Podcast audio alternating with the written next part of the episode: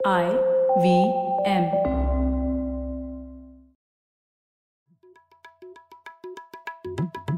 भाई हम हिंदुस्तानियों को बतियाना बड़ा पसंद है। बंगाली में अड्डा उड़िया में खोट्टी कन्नड़ा में हरटे और हिंदी में पुलियाबाजी। इस कला के लिए हमारी हर भाषा में एक शब्द है। हम तीनों तो अक्सर मिलकर पुलियाबाजी करते ही रहते हैं। तो हमने सोचा आपको भी इसमें शामिल कर लिया जाए। तो आइए प्रणय सौरभ और ख्याति के साथ करते हैं पुलियाबाजी। हेलो सौरभ कैसे हैं आप? एकदम बढ़िया प्रणय। ख्याति तुम बताओ? मैं भी ठीक हूँ। तो कौन है आज हमारे मेहमान? और क्या विषय पर हम आज पुलियाबाजी करने वाले हैं? हाँ एक हमारा चहेता विषय है भारतीय अर्थव्यवस्था के ऊपर। और वैसे हमारे 200 एपिसोड हो गए तो 200 वा एक एपिसोड तो थोड़ा मतलब ऑस्पिशियस होता है ना तो उसके लिए किसी खास गेस्ट बुलाना चाहिए। तो आ, हम लोग सोच रहे थे कि जैसे हम लोग अक्सर अर्थव्यवस्था के ऊपर बात करते ही रहते हैं तो अर्थव्यवस्था के लिए पर जानने के लिए और क्या हमारा आर्थिक इतिहास रहा है उसको जानने के लिए एक बहुत ही ज़बरदस्त किताब आई है पिछले साल जो आ, हम लोगों ने पढ़ी और हमारे कोर्स में भी काफ़ी लोगों ने पढ़ी जिसका नाम है बैक स्टेज और आ, उसके ऑथर हैं मोन्टेक सिंह अहलुवालिया जी और हम लोगों ने सोचा उन्हीं को बुलाते हैं, क्योंकि इस किताब में सबसे ज़बरदस्त बात है, इतने सारे उदाहरण हैं, इतनी सारे एग्जाम्पल्स हैं जो हमें बताते हैं, किस तरीके से हमारा आर्थिक इतिहास बदला है, क्या प्रॉब्लम था पहले के सिस्टम में, और क्या सुधार हुए हैं, वगैरह वगैरह। तो उसी के ऊपर बात करते हैं आप, तीन, दोनों को क्या लगता है? बहुत ज़बरदस्त विषय है और खूब बढ़िया रिव्यूज़ भी सुने हैं, तक्षशिला के एलुमनाई से भी और बाकी लोगों से भी। और मोन्टेक जी तो मतलब जिसको बोलते हैं बैक स्टेज बहुत बढ़िया नाम है कि एकदम पर्दे के पीछे क्या चल रहा था। तो ये उनसे बढ़िया कौन बता सकता है कि पर्दे के पीछे क्या चल रहा था? तो स्वागत है मोन्टेक जी, आपका पुलियाबाजी में। चलो तो शुरुआत करते हैं। मोन्टेक्स जी हम लोग सबसे पहले तो आ, ये बात करना चाहते थे कि जैसे सरकार को ज्वाइन करने से पहले ऑक्सफोर्ड से ग्रेजुएशन के बाद आपने वर्ल्ड बैंक में अपना करियर वहाँ से शुरुआत की। तो ये अनुभव आपके लिए कैसा रहा और उसने आपकी इकोनॉमिक पॉलिसी की समझ को कैसे आकार दिया?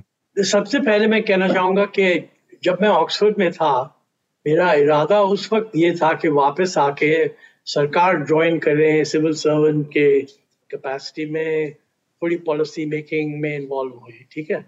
लेकिन फिर मुझे लगा कि जो हमारी आईएएस सिस्टम है, वो स्पेशलाइज नहीं करने देती। मतलब अगर आप आईएएस ज्वाइन करो तो आप ये नहीं कह सकते कि भाई मैं इकोनॉमिक पॉलिसी में इंटरेस्टेड हूँ।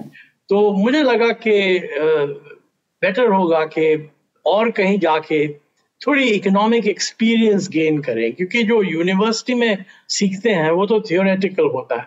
तो उस वक्त जो वर्ल्ड बैंक इंस्टीट्यूशन है, उन्होंने डिसाइड किया था कि वो काफ़ी एक्सपैंड करेंगे और डेवलपिंग कंट्रीज़ को असिस्टेंस देंगे, वहाँ टीम्स भेजेंगे। तो उन्होंने एडवर्टाइज किया कि हमारा एक यंग प्रोफेशनल प्रोग्राम है। तो मैंने और एक दो मेरे फ्रेंड्स जो ऑक्सफोर्ड में थे उन्होंने सब डिसाइड किया कि चलो यहाँ अप्लाई करते हैं, देखें कैसे चलेगा। तो मैं सिलेक्ट हो गया, फिर मैंने कहा, चलो, पहले तीन चार साल वर्ल्ड बैंक जाते हैं, देखें वर्ल्ड में क्या हो रहा है। तो वो, मैं जब देखता हूँ रेट्रोस्पेक्टिवली सो टू स्पीक वो काफ़ी फ़ायदेमंद था। बिकॉज़ अगर आप अपने देश को ही देख रहे हो, वहाँ पे डिबेट्स हो रही हैं, और इंडिया बहुत बड़ा देश है तो इसलिए हम लोग ज़्यादा इंटरेस्ट नहीं लेते कि दूसरे देशों में क्या हो रहा है। हो सकता है कि जो छोटे देश हैं वो उनको ज़्यादा मतलब इंसेंटिव होता है देखने के लिए कि और क्या लोग कर रहे हैं। तो ओरिजिनली मेरा आइडिया था कि मैं तीन या चार साल बाद वापस आ जाऊँगा। लेकिन फिर आ, मैं ईश्वर से मिला हमारी मैरिज वहाँ हुई। तो उन्होंने पीएचडी खत्म करना था थोड़ा और टाइम लग गया। तो नौ साल हम वहाँ रहे। लेकिन आ, हमारा दोनों का आ, ये इंटेंशन हमारी इंटेंशन थी कि हम वापस आ जाएँ। तो जब मेरे फ़र्स्ट सन बॉर्न हुआ तो ईश्वर की व्यू थी कि भाई बच्चों को अगर ब्रिंग अप करना है और अगर इंडिया में रहना है तो उनको इंडिया में ब्रिंग अप करना चाहिए। कोई फ़ायदा नहीं कि बाहर रह के फिर उनको वापस ले आओ। तो हमने गवर्नमेंट एडवर्टाइज करती थी पोजीशन ऑफ़ इकोनॉमिक एडवाइजर तो मैंने अप्लाई किया मैं सिलेक्ट हो गया फिर हम वापस आ गए। ये किस सन की बात है? uh, हम 1979 जून में वापस आए थे हिंदुस्तान हम्म तो पिविटल मोमेंट एकदम जब मतलब इमरजेंसी खत्म हुई थी और काफ़ी जनरल माहौल भी बदल रहा था उस समय देश में कि इकोनॉमिक थिंकिंग वगैरह का। तो उसमें आपने टाइमिंग काफ़ी क्रैक करी। वेल एक्चुअली माहौल पॉलिटिकली काफ़ी बदल रहा था क्योंकि जब इमरजेंसी खत्म हो गई तो बड़ी पॉलिटिकल रिलीफ थी क्योंकि before that too many restriction were placed economics में इतना नहीं बदला था। लोगों अच्छा। की उम्मीद थी कि मोरारजी भाई और कोई सोशलिस्ट नहीं मानते थे कि वो बड़े चेंजेस लाएँगे लेकिन इन इस एरिया में वो सरकार बिल्कुल फेल हो गई इकोनॉमिकली हम्म। कोई सिग्निफिकेंट चेंज नहीं किया गया by that government Ahluwalia ji मैं एक सवाल पूछना चाहता था जो जब आपने कहा ये आईएएस ऑफिसर्स के बारे में और तो कि इंसेंटिव नहीं है स्पेशलाइज होने के लिए तो ये एक मेरे मन में ये सवाल था कि हम लोग अक्सर बात करते हैं जनरल इक्विलिब्रियम और पार्शियल इक्विलिब्रियम की भी ना? तो कई बार जो आई ऑफिसर्स हैं वो जनरलिस्ट सर्विस हैं तो ऐसी आशा रहती है कि वो जनरल इक्विलिब्रियम थिंकिंग करेंगे शायद लॉन्ग टर्म व्यू लेंगे हर इशू का ये देखेंगे कि किस तरीके से आ, हर चीज़ दूसरी चीज़ों से कनेक्टेड है। लेकिन प्रैक्टिस में ऐसा नहीं होता, जैसा आपने कहा, वो एक स्पेशलाइज हो जाते हैं स्पेशलाइज भी नहीं होते किसी एक एरिया में और जनरल इक्विलिब्रियम थिंकिंग भी नहीं होती। तो ये क्या माजरा है? आपको क्या लगता है कि ये जनरल स्पेशलिस्ट में हम लोग जनरल इक्विलिब्रियम थिंकिंग क्यों नहीं ला पा रहे? नहीं, देखिए, ये आपने जो ये पॉइंट रेज किया बहुत इंपॉर्टेंट है। क्योंकि जैसे इकोनॉमी ज़्यादा कॉम्प्लेक्स बनती है तो बहुत इंपॉर्टेंट है कि जनरल इक्विलिब्रियम इफ़ेक्ट को अंडरस्टैंड करना। uh, मुझे जब मैं सरकार में था प्राइम मिनिस्टर्स ऑफ़िस में तो उनके आउटर ऑफ़िस में एक पोस्टर होता था जहाँ महात्मा गांधी की बहुत फ़ेमस जो कोटेशन है कि when you are in doubt think of whether what you are going to do what effect will it have on the poorest person you know and then your doubts will vanish तो मैंने लोगों को कहा कि भाई इसमें general equilibrium और partial equilibrium का बहुत फ़र्क है। क्योंकि अगर एक पार्शल इक्विलिब्रियम अप्रोच लो तो आप जो भी पुअर पर्सन को दे सकते हो वही उसको फ़ायदा होगा। लेकिन आप जनरल इक्विलिब्रियम अप्रोच लो तो आपको देखना कि और क्या चीज़ें होंगी जो उनकी लाइफ को इम्प्रूव करेंगी। हम्म बिल्कुल। गांधी जी ने ये नहीं कहा था कि पार्शल करो कि जनरल करो। तो उन्होंने उन्होंने पॉइंट रेज किया था कि भाई आप सोचो उन पे क्या इफ़ेक्ट होगा। लेकिन जनरल इफ़ेक्ट जनरल इंप्रेशन सरकार में ये था कि भाई एक्सपोर्ट प्रमोशन के इससे कोई ताल्लुक नहीं है। हम्म। अगर आपने पुअरेस्ट मैन को क्या इफ़ेक्ट होगा अगर आप एंटी एक्सपोर्ट पॉलिसी फॉलो करो उसका कोई कनेक्शन नहीं। हाँ फूड डिस्ट्रीब्यूशन एम्प्लॉयमेंट ये चीजों ये चीजें रेलिवेंट है दूसरी चीजें रेलिवेंट नहीं है तो आई think this issue but the issue is not one कि भाई generalist versus specialist because you know जहां पे भी आप जाओ स्पेशलाइजेशन इज इंपॉर्टेंट और ये भी हो सकता है कि in order to be a good have a good understanding of economic policy you don't necessarily have to be an economist.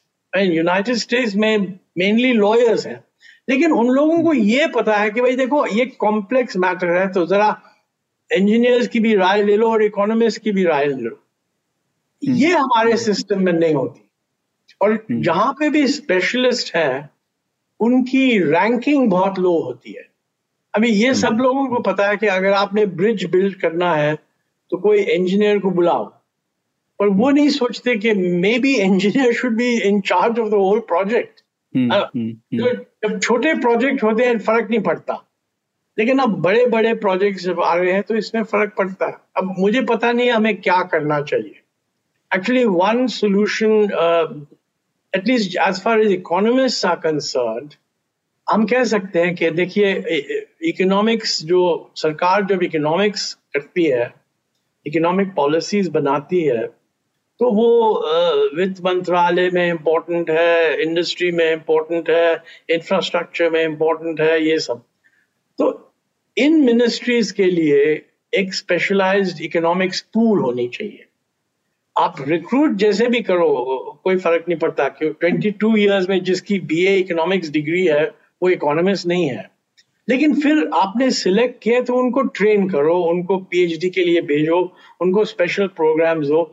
लेकिन उनको एक डायरेक्शन में स्पेशलाइज करने दो। मैं ऑफिसर्स को नहीं ब्लेम करूँगा। द सिस्टम एनकरेज नहीं करता। क्योंकि सिस्टम हम्म। की एटलीस्ट जब मैं सरकार में था सिस्टम का अप्रोच था कि इकोनॉमिस्ट स्पेशलिस्ट नैरो होते हैं और जनरलिस्ट ब्रॉड माइंडेड होते हैं।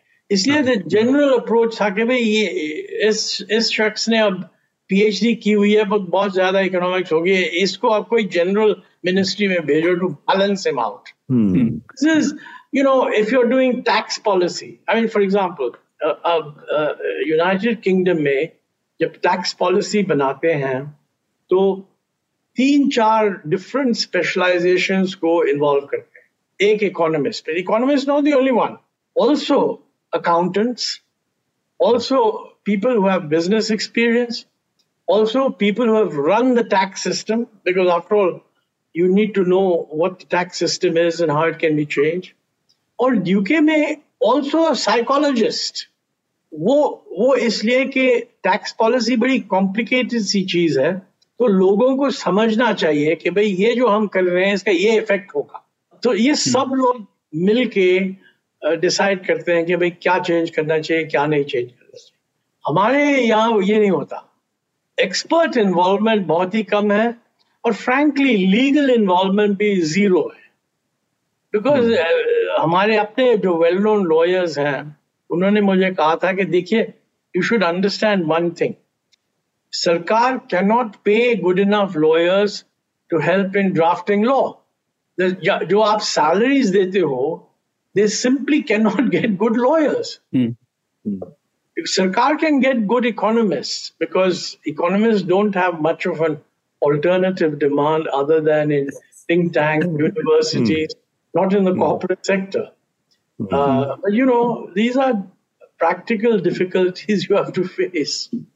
हाँ नहीं ये बड़ा दिलचस्प सवाल है क्योंकि मैं अक्सर ये भी सोचता हूँ जैसे डिफेंस के मामले में अक्सर बात करते हैं अक्सर जैसे यूके वगैरह में डिफेंस के साथ एक डिफेंस इकोनॉमिक्स डिसिप्लिन भी होता है, जिसमें हम इकोनॉमिस्ट होते हैं, वो चर्चा करते हैं कि किस तरीके से इकोनॉमिक्स और डिफेंस इंटरेक्ट करते हैं। लेकिन मुझे नहीं लगता हमारे डिफेंस मिनिस्ट्री में जहाँ तक मैंने पढ़ा है, कोई इकोनॉमिस्ट है या हम लोग इस तरीके से सोच रहे हैं। हम लोग सिर्फ़ बजट के बारे में सोचते हैं, लेकिन इकोनॉमिक्स वो एक डिसिप्लिन है जो हमें शायद जनरल इक्विलिब्रियम थिंकिंग लाए डिफेंस में भी। लेकिन पता नहीं, हमारे यहाँ पे सोचा कि इकोनॉमिक्स पैसे से जुड़ी हुई चीज़ है और कुछ मामलों में पैसे से हम लोग तोल नहीं सकते चीज़ को और डिफेंस एक ऐसा मामला है जो पैसों से दूर रखा जाना चाहिए। तो आपको भी ऐसा लगता है क्या? इसमें एक चीज़ और ऐड करूँगा। एक और डिपार्टमेंट जहाँ पे स्पेशलिस्ट गवर्नमेंट ने ले लिए, जैसे रेलवेज है। रेलवेज में उन्होंने बड़ी अच्छी इंजीनियरिंग सर्विस बनाई और शुरू से, क्योंकि कॉम्प्लेक्स इंजीनियरिंग प्रोजेक्ट उस जमाने में जब था, तब तो और भी ज़्यादा रिलेटिवली बहुत ही कॉम्प्लिकेटेड इंजीनियरिंग प्रोजेक्ट था। तो रेलवे में ऐसा नहीं हुआ कि आई ऑफिसर्स चलाते हैं अलग से उसकी कैडर बनी। तो गवर्नमेंट के पास एक सक्सेसफुल एग्ज़ाम्पल खुद उनके पास भी है कि जहाँ उन्होंने स्पेशलिस्ट यूज़ किए और वो अभी तक चला रहे हैं। तो ये उनको समझ में क्यों नहीं आया? रेलवेज की और ही प्रॉब्लम है कि वहाँ एक तो ये है कि वहाँ आई ऑफिसर्स नहीं होते।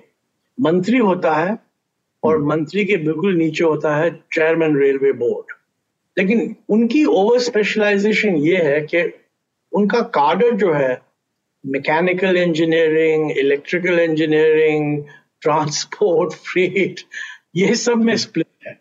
और अब सिंपल चीज़ कि भाई डीजल लोकोमोटिव्स होने चाहिए कि इलेक्ट्रिक लोकोमोटिव्स होने चाहिए these are decided by two different fellows okay अब उसमें every fellow wants his own the electrical fellow want electric locomotive economics though is a secondary order thing That's i mean I, I think there's too much over specialization in the railways and they don't take an integrated view either Now, अच्छा one of the problems railways में ये है कि for a long time, political motivations decide what the railways are going to do.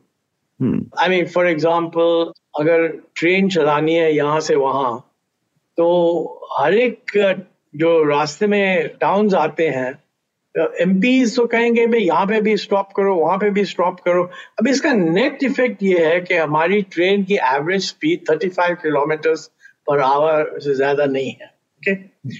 अब हम हम अब try कर रहे हैं fast train Problem is that you can have a fast train, but if there are other trains that are traveling in this ridiculous way, the fast train cannot travel fast. You need a system overhaul, and the system overhaul will require a recognition that some of these traditional ways of doing things have been wrong.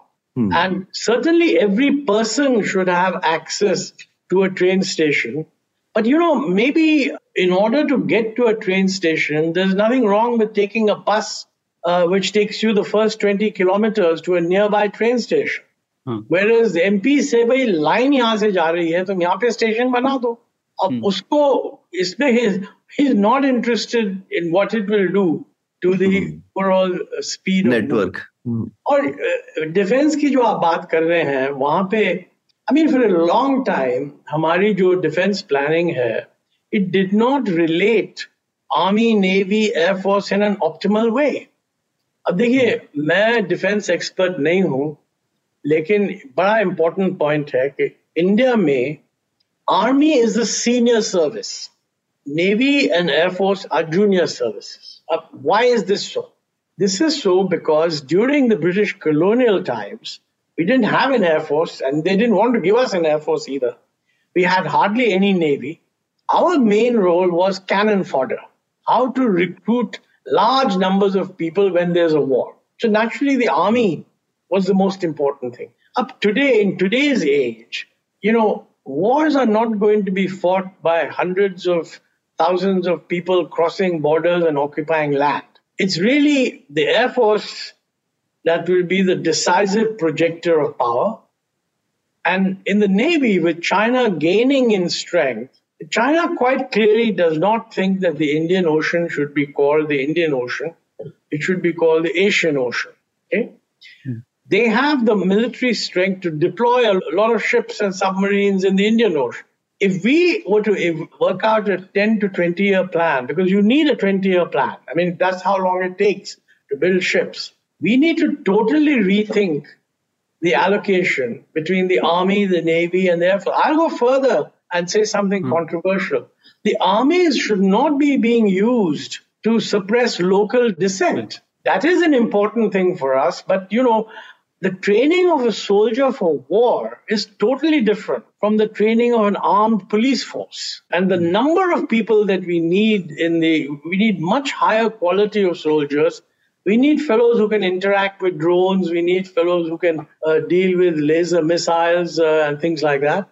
And most of the rest of the stuff can be done differently. You know, when I was in um, uh, Rajiv Gandhi's PMO, Arun Singh, who was then in his PMO and then went uh, to be Minister of State for Defense, he had made the point that the Indian Army's what they call teeth to tail ratio is very low that the number of people actually being trained to fight is a very small proportion of the number of people who are doing all sorts of ancillary activities like maintaining golf courses, looking after the colonel's lawn, and things like that. You don't need soldiers to do this mm-hmm. kind of thing. Mm. I mean, I'm not saying that you shouldn't maintain the lawn, just outsource the damn thing.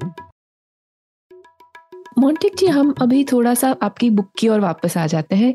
तो एक तो जब आप अस्सी के दशक में शुरुआत में जब आते हैं तो उस समय की जो पॉलिटिकल और इकोनॉमिक पॉलिसी थिंकिंग क्या थी उस समय देश में? उसका उसने आप, आपने थोड़ी अपनी किताब में काफ़ी अच्छे एग्जाम्पल्स भी दिए हैं। जैसे आपने एक एग्ज़ाम्पल दिया है इन्फोसिस को कोई एक कंप्यूटर जब इम्पोर्ट करना था। तो उनको एक लाइसेंस देना पड़ा और फिर बाद में उनको जब तक वो लाइसेंस मिलता है, तब तक कुछ समय तब तक ऑलरेडी एक बेहतर कंप्यूटर आ चुका होता है सस्ते दामों में तो उनको वापस उसके सारी पेपर वर्क वापस करना पड़ता है। तो इस प्रकार के आपने काफ़ी एग्जाम्पल्स दिए। हम लोगों ने बस ये लाइसेंस राज शब्द सुना है, पर हम लोगों ने इसको एक्सपीरियंस नहीं किया है। तो थोड़ा सा उस समय के जनरल पॉलिसी थिंकिंग के बारे में और शेयर करेंगे। या नहीं जो आप कह रही हैं बहुत ही इम्पोर्टेंट है और मेरे बुक मेरे मेरी मेरी डिसीज़न बुक को लिखने की ये भी थी कि लोगों को पता होना चाहिए कि किस तरह की पॉलिसीज़ हम रन करने कर रहे हैं। इंटेंशन बीइंग के समहाउ ऐसी चीज़ फिर ना कभी हो।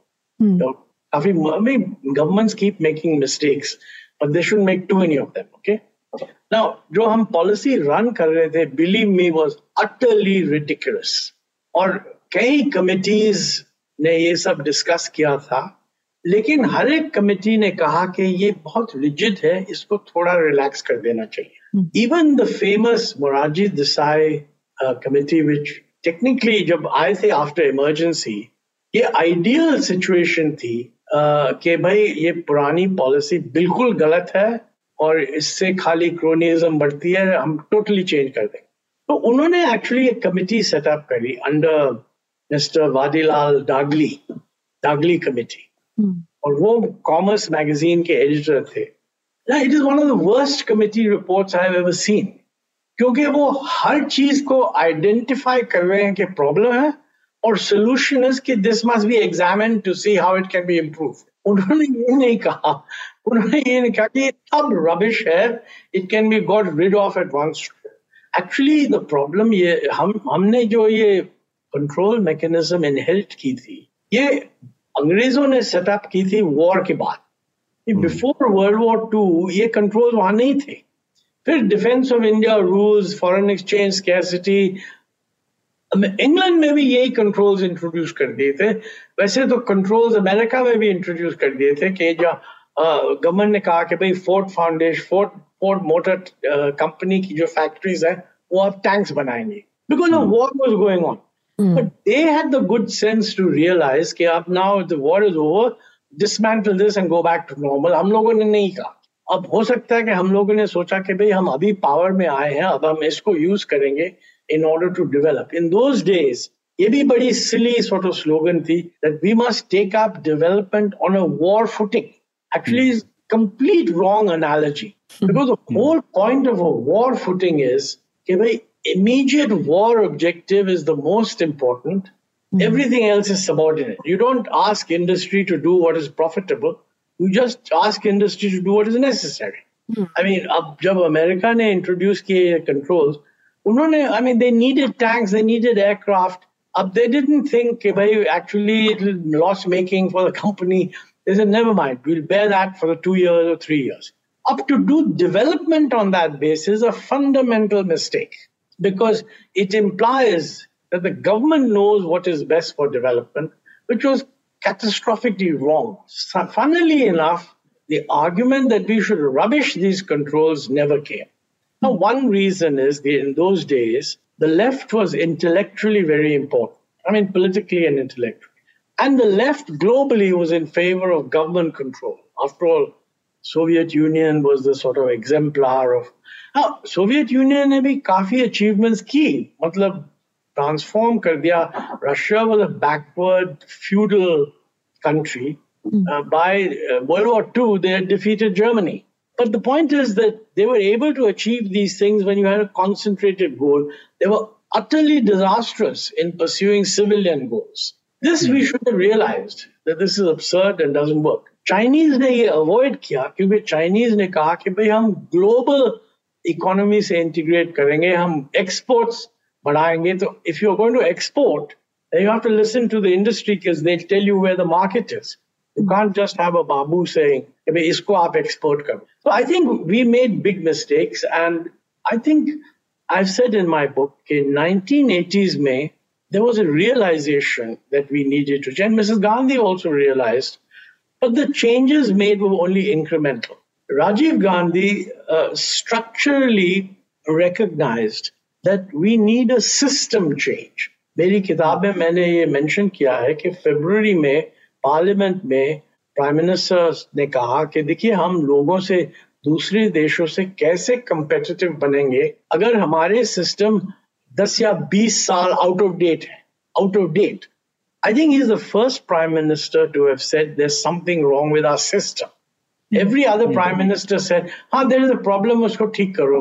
If that requires some modification modify कर दो. But even he failed actually bring about a system change he made a little bit of change here and there but you know, he got overwhelmed with Bofors and other things.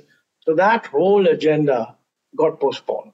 And it was only, I think, in 1991 that we made what I would call a radical break from uh, past policy by indicating where we want to go, A, and by doing quite a bit in the first two or three years. And then I think we ran out of steam. I mean, this is a problem because, you know, the initial years, uh, we were facing a crisis. We were able to use the crisis to get done a number of things which many of us had discussed and written about. And I mean, it is fortunate that the political leadership at the time, Manmohan Singh as finance minister, Chidambaram as commerce minister, Narasimha Rao as prime minister, kind of recognized the need to get all these things done. But you know, every government runs out of uh, goodwill after a while. And as uh, the elections approached, Mr. Narasimha Rao was more obviously concerned with what's going to win votes. And, you know, somehow doing insurance reforms doesn't win you any votes uh, mm. because uh, you may announce the reform, but it takes years for the effects to be. And you're seeing that even today. I mean, for example, in uh, uh now jumping another decade, in, in UPA, towards the end of UPA 1 and the start of UPA 2, it was decided that we need to bring in Nandan Nilekani to galvanize the Aadhaar system. Now, it took two or three years to be able to establish that the system can be put in place fast enough. Many people said, no, no. Initially, they said it should be done by the Registrar General of the Census, not by Nandan and his team. And that was the thinking earlier, because the only organization that used to reach out to everybody was the Registrar General. So their view was, look, you say what you want and get the registrar general to do it. And uh, I mean, I owe it to Nandan. He pointed out that look, uh, this registrar general approach is totally wrong. We should have a sound system and persuade people that this card will be beneficial to them. And then allow them to get registered through a multiplicity of private organizations, but centrally directed by the UIDAI authority. Okay? This took uh, within the bureaucracy. This was not liked at all. Okay, and many occasions, and I told my people that look, uh, don't raise unnecessary objections. If you want to raise an objection, raise it on the file, bring it to me, and I'll overrule it. Because I've already decided with Dr. Manmohan Singh that this is a complex matter, which frankly neither I nor he understood. And if you've made Nandan the guy in charge of it, you're only putting him in the planning commission because you have to be in some existing ministry type situation. I'm telling you, whatever he says, I'm going to back. And Manmohan said, fine, that's okay. So, you know, this overcame a certain amount of resistance, but not all. Uh, and uh, it took three or four years before we had enough rollout. Uh, in fact, at one time, the arrangement with the Registrar General was that half the area would be covered by Nandan's team and the other half by the Registrar General. And if his system does better, then they can do the rest. But if Nandan's does better, then we'll shift this way. And of course, Nandan's did much better. So, you know, uh, this took two, three years. Then it took more years to get everything in place. Then you needed also uh, changes in the Reserve Bank of India so that Aadhaar could become the KYC for opening accounts. I mean, the Chota accounts. And earlier, it was impossible to open an account because you needed references, this, that, the other. So it takes a long time. And you're seeing the same thing today. For example, the IBC, Insolvency and Bankruptcy. Now, this is entirely, it started with the present government. It's not a hangover from the UPA, but it took a lot of time and it still runs into problems, court delays, this, that, and the other. GST is another good example started by the UPA, brought in by the present government, took several years to stabilize. So I think when one look when you look at it from a political point of view, uh, you can sell a slogan, if you sell a slogan the day before the election, you know, the only thing that will be deemed to work is if it's a giveaway. Hmm. If you sell a slogan that I am going to distribute 200,000 laptops to children, and you end up distributing 150,000, this could be probably done if you have the money and if they produce it in time and so on. But you know, whether the laptop fits into an educational system which uses the laptop in order to increase education, that's a very different thing altogether. Mhm. So, from a political point of view, you need you need a lot of wisdom uh, how to do things, taking into account both general equilibrium and also the fact that results come after a long time, and a bit of political smartness. How do you sell it? You know, now the the problem really is freebies are the easiest thing to sell. And if an existing freebie is there, I mean, for example, I mean, we have some good things like, you know, uh, uh, social security payments, uh, old age pensions. At the stroke of a pen, you can increase this by 10%, 20%. And from next month onwards, people will benefit. Most of the reforms you really need are the difficult ones, which, first of all, are difficult to design because of the general equilibrium problem. And secondly, their benefits will come after five or six years. So, how do you put priority to that? Is a uh, anyone who thinks that politicians have an easy job should think very seriously Uh, that they are underestimating its complexity. Uh, Ahluwalia जी आपने एक बहुत ही अच्छी चीज uh, बताई और मैंने आपके काफी लेक्चर्स में भी सुना है जो आप फ्रेमवर्क बताते हैं स्लोगन्स टारगेट्स प्रोग्राम्स और पॉलिसीज़ का। और किस तरीके से पहले ये सोच थी कि सिर्फ़ प्रोग्राम को बदलना है पॉलिसी को बदलने की ज़रूरत नहीं है। तो इस फ्रेमवर्क के बारे में थोड़ा बताइए ना और हाँ। उन्नीस में कैसे बदलाव आया कि हमें पॉलिसी बदलना है सिर्फ़ प्रोग्राम नहीं?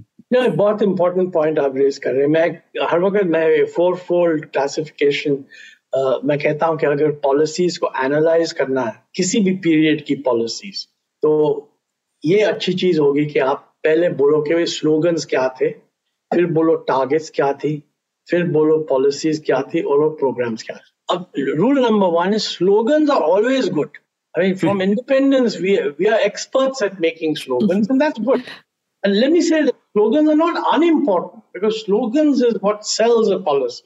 I mean, whether you call it inclusive growth under UPA or you call it सबका साथ सबका विकास under NDA it's a good slogan और मिसेस गांधी ने शुरू किया था गरीबी हटाओ। Now in those days the dominant part of the population was गरीब। अब गरीबी कम हो गई है कोई कहते हैं दस पंद्रह परसेंट है uh, मेरे मित्र सुजीत भल्ला कहते हैं वो टू परसेंट है। खैर वो डिबेट अगर दस भी है तो you know politician cannot appeal to just ten percent you have to appeal to a broader mass so that's why inclusive growth सबका साथ so you know everybody in the audience feel कि उनके लिए कुछ ये हो गया स्लोगन अब ट्रांसलेट उसको करना पड़ेगा टारगेट टारगेट क्या है अब I mean one good slogan for example is कि भाई हम डेवलप्ड कंट्री बन जाएंगे एट द एंड ऑफ अमृत काल nice mean I would also like that फिर उसको अगर हम टारगेट्स में ट्रांसलेट करें फिर इश्यूज आते हैं कि एक तो इज दिस जस्ट जीडीपी अगर जीडीपी है तो रिज़र्व बैंक ने कहा है कुछ between depending on how you measure it between 7.6 and 9 percent which is broadly I think correct but लोग ये भी कहते हैं कि developed country is not just defined by GDP it means everybody must be able to afford a healthy, decent standard of living. So that means सबका साथ हो, सबका विकास होना चाहिए. Just the GDP, uh, or not just reducing poverty. Because poverty is bare survival. आप development कर सकते हैं जहाँ देश की पर कैपिटा जीडीपी काफ़ी हाई है पॉवर्टी भी 10 परसेंट से कम है, लेकिन जो सारी इनकम है, वो टॉप 10 परसेंट को जा रही है। तो मिडिल 80 परसेंट को कुछ नहीं मिल रहा this will not be called a development फिर एजुकेशन है हेल्थ है तो you decide all these thing अब इसको ट्रांसलेट करने के लिए we should have targets I mean GDP is very important let's be clear waste में समटाइम्स आप सुनते होंगे कि भाई GDP is not everything that is true it is not everything But for us, it's very important. Not important for the West. I applaud the West when they say we want to downgrade growth. Europe और America की per capita GDP को बढ़ाने की कोई जरूरत नहीं है actually rest of the world will benefit अगर if they get up and say we have enough GDP now, we are going for quality of life. So our growth target for GDP is zero. अब आप लोग GDP बढ़ाओ, that's good. I would support that. But it's silly to say that for India. We need a GDP growth. Let's have a target, whatever it is. You know, uh, आजकल अगर finance ministry uh, को सुने तो वो कहते हैं 6.5 to 7 हो सकता है maybe that will not be as much as needed during Amrit Kal to become developed from a GDP point of view, but it will allow a lot of benefits to occur. Then what are the other targets? Education, health, better infrastructure. These can be laid down. Up the moment you lay these down, these become the targets which many of them have to be developed, de- delivered by the state governments and some by the central government. I mean, अगर आपका target है कि भाई movement of people क्या नाम है the new train जो हमने शुरू किए हैं हम इतनी ट्रेन इंट्रोड्यूस करेंगे दैट्स वेरी गुड लेकिन टारगेट ये भी होना चाहिए उनकी एवरेज स्पीड क्या होगी? Because you can introduce the train and it can go long at forty kilometres per hour that doesn't help very much right so we should have these targets now the question is policies and programme now मेरी मेरी fear है कि जब सरकार को कोई भी target दिया जाए तो जो भी आईएएस ऑफिसर उसको रन कर रहा है उसकी इंस्टिंक्ट होगी कि there should be a programme आपने एक्सपोर्ट बढ़ाना है there should be export production programme अगर आपने अगर आपने एथलीट्स को इम्प्रूव करना है there should be sport development programme but very few will say we should change the policy I for example take the railways why not introduce railway track is the job of the track maintenance and development authorities a central government system that's fine. but on the same track you can run private trains so why not introduce a variety of trains there'll be huge opposition by the way from the railway unions but then you know public should be aware that look i mean take the area between bangalore and uh, chennai आप लोग तो uh, आप लोग बैंगलोर में हो ना so you are vested interest. Bangalore to Yes. Chennai, Bangalore to Bilkul. Mumbai. Now, हाँ बिल्कुल these these tracks, I mean, just imagine what would happen if the average speed of trains were to increase to, let's say, 120 kilometers per hour or 150 kilometers per hour. That's not a huge amount. I mean, uh, these uh, super fast trains travel at 350 kilometers. I'm just saying 150 it would the num the number of hours that would be needed to get from Mumbai to Bangalore. If you count the fact that it takes one hour to get to the airport in Bangalore and another hour to get from the airport to the city in Bombay, you know, and and you're crowded, you're sitting in tight seats, whereas here you could take along your laptop, work on the train. They're terrific signal to give. So the question really is, should this be done by introducing a public sector superior class of service, or should it be done by opening up the thing to the private sector? In my view, we should do the latter. Now, that's a policy. yeah Same thing is in the case of uh, Atmanirbharta. I mean, how much of Atmanirbharta are we going to do through licensing? And how much are we going to do by creating an environment where Indian products are competitive? अब अगर आप data देखें RBI का data देखें तो जो हमारा रुपी है इन रियल टर्म्स अप्रिशिएट कर गया रियल अप्रिसिएशन का मतलब है कि अगर अगर रुपी थ्री परसेंट डिप्रिशिएट कर गया है और इन्फ्लेशन सिक्स परसेंट है तो इसका मतलब रुपी थ्री परसेंट अप्रिशिएट कर गया you cancel the effect of inflation, you depreciate the rupee. If you do some of that, and that's what we did in 1991, from 91 to 94, major change in the exchange rate. That's a policy. Hmm. And it made it unnecessary to give subsidies and all kinds of other things. Hmm. I think these are, I think, slogans we are pretty good at. Targets we do have, but we don't have them very consistently. We should let, we should put them down. Then for each target, I personally think you should, Takshashila should do this. That for this target, what do we need to do in terms of programs and what do we need to do in terms of policy? And hmm. many of the things that are needed in policies will actually affect all other targets also. none of the programs will affect other targets. So, hmm. this is what a general equilibrium analysis of policy change will do. And you can see that will be necessary, let's say, in climate change. Uh, it's a no brainer in climate change that we have to get out of fossil fuels. Okay? Dominant fossil fuel that is causing the pollution in India is coal. Now, I'm very glad that in this respect, uh, the government has set a target net zero by 2070. Mm-hmm. And nobody questions that. I mean, everybody's trying to get there and so on. You know, you can take it, consult the top 10 experts in, the, in India and also the top 10 in the world and mm-hmm. ask them if we are to get there, what percent of our electricity will have to be based on renewables? And the answer would be maybe 95%. And today it's much, much below that. Okay. So the thing is, if our electricity is going to change that much, what are the structural changes that are going to be needed in the electricity sector to support that change?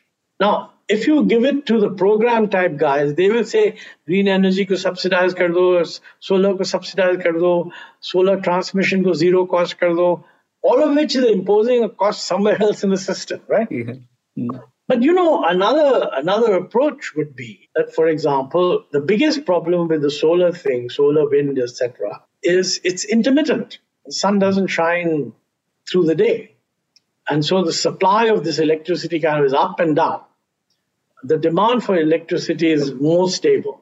So you need to do something to balance this off. A lot of that is storage. Uh, so you need major programs for storage, but programs for storage also shouldn't mean public sector programs to either deliver batteries or subsidize batteries. We should look at what are the policies that will encourage international battery makers to tie up with Indian battery makers to come to India and exploit this margin.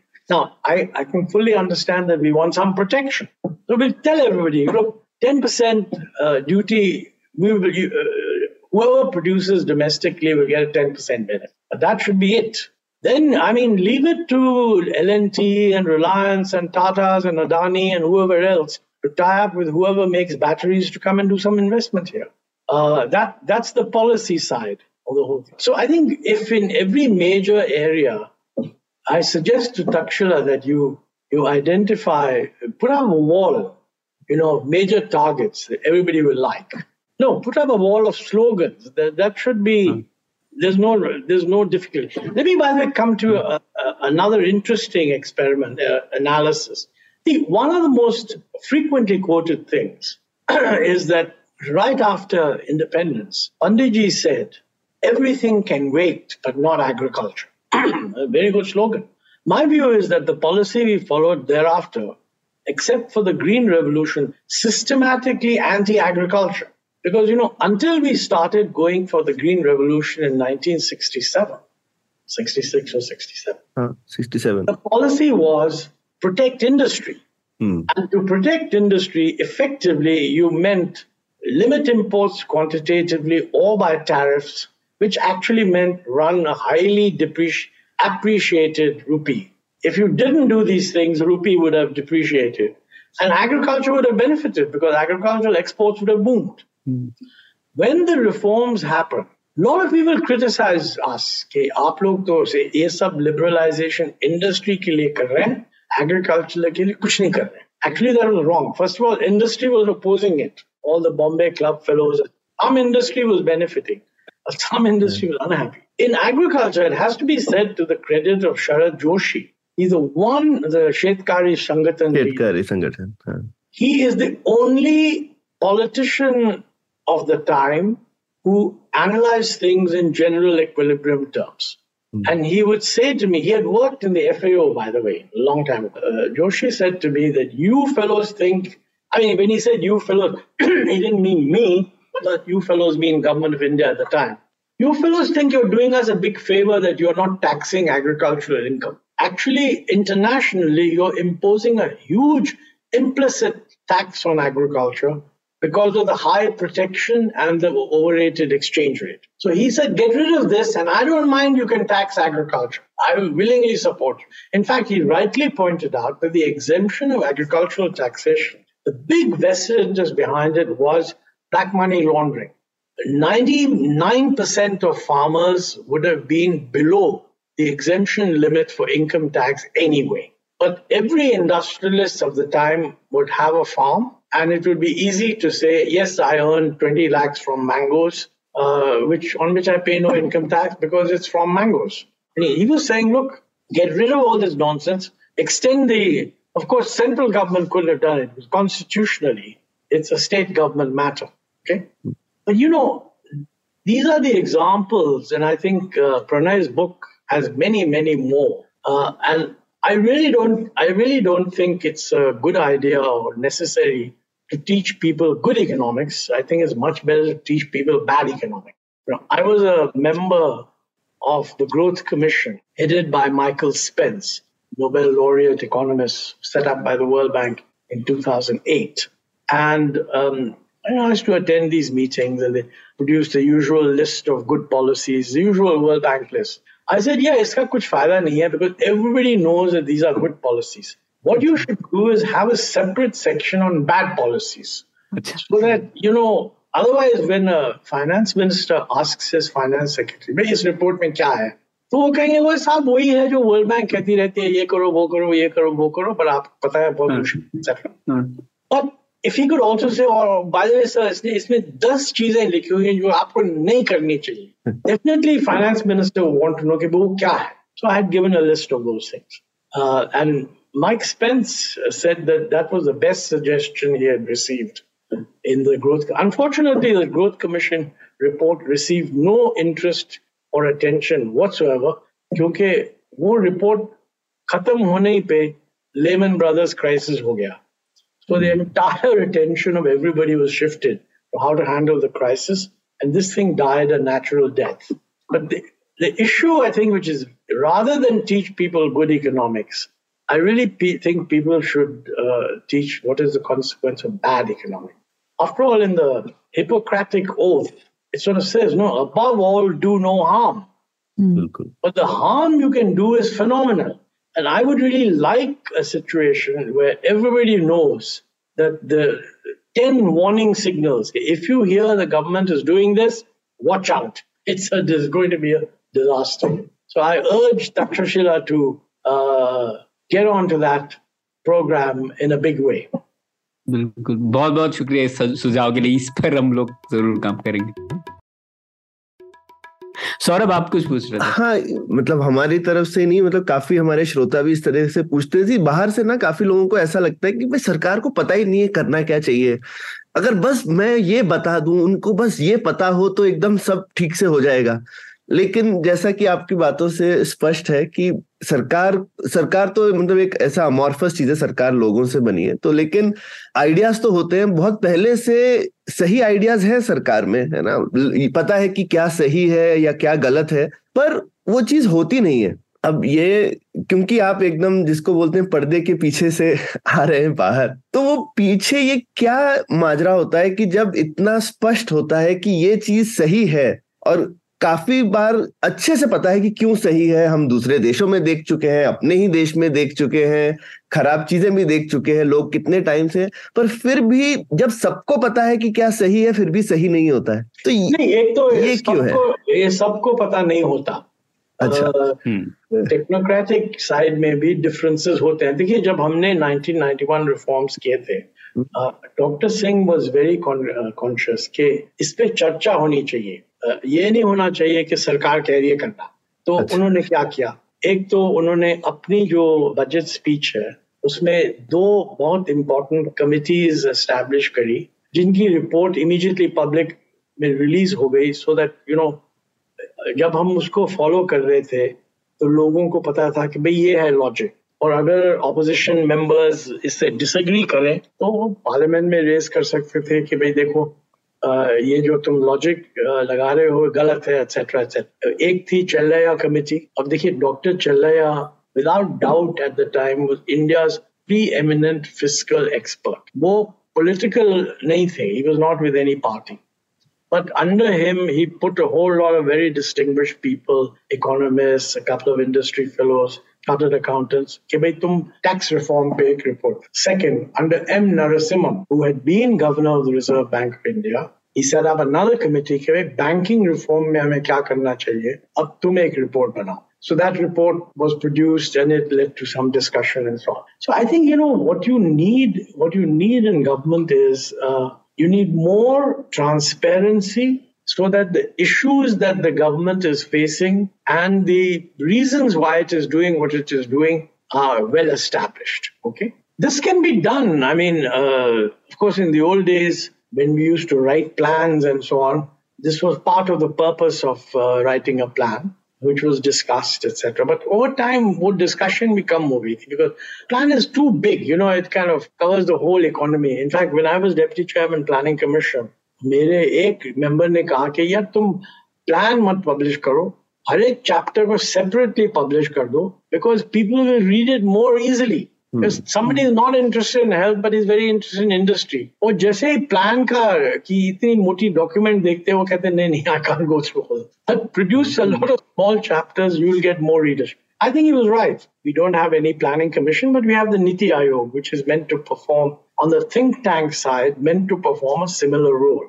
I mean, I personally think that we need many more government documents, not not just documenting achievements. That is also an important role documents laying out the rationale of why we hmm. need to do what we do. And on this, by the way, you, there, there will not be agreement. There will be many. The left was totally opposed to our liberalization approach. It just happened that politics moved in a way in which their importance declined. And once the Soviet Union collapsed in December 1991, nobody really wanted to look at the socialists anymore. Mm. Right. Uh, now, so that, that those things happen. But certainly, for example, uh, uh, on some very important issues, like uh, what should be the approach on bringing in foreign investment?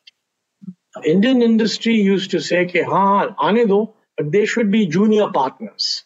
Mm. But those fellows actually said, we can be junior partners if we feel that these chaps are offering us something of value. Mm. But if they're not offering us anything of value, why should we be junior partners? Mm. And part of the problem was that when you had a period of totally family dominated business, the quality of management in the Indian companies was also family dominated. So, as a matter of fact, many of the best Indian managers prefer to move out of these companies hmm. into newer companies. And since the foreign guys were not imposing family uh, relations, they found them a more competitive lot. So, I think, uh, and, and by the way, some of these problems only time will take care of. So one has to one has to not be super smart, not certainly not smart ass. Know that you know in any actual situation there'll be some progress, uh, less than you want, but is it enough? It's hmm. never perfect because you never get a perfect policy. तो अहलूवालिया जी हम आएँगे आपके M document के बारे में भी और detail में बात करेंगे लेकिन उसके पहले आपकी किताब में भी लिखा है कि एटीज के दशक में ही काफ़ी सारे रिफॉर्म्स बनना शुरू हो गए थे आप लोगों ने वो ट्राई करना शुरू कर रहे थे जैसे कि एक एग्जांपल दिया है आपने मारुति उद्योग जो सेटअप होता है तो वो इतना सक्सेसफुल होता है उसमें से क्या लेसन आपको सीखने को मिले पॉलिसी मेकिंग में पॉलिटिशियंस के लिए जो बाद में फिर वो एक प्रकार का लोगों के माइंडसेट को भी चेंज करने में मदद कर पाया तो उस पर थोड़ा सा और बता पाएँगे एक्चुअली मारुति मैं समझता हूँ कि मारुति एक्सपेरिमेंट बहुत ही सक्सेसफुल था लेकिन हमें समझना चाहिए कि क्यों सक्सीड किया ठीक है हम्म।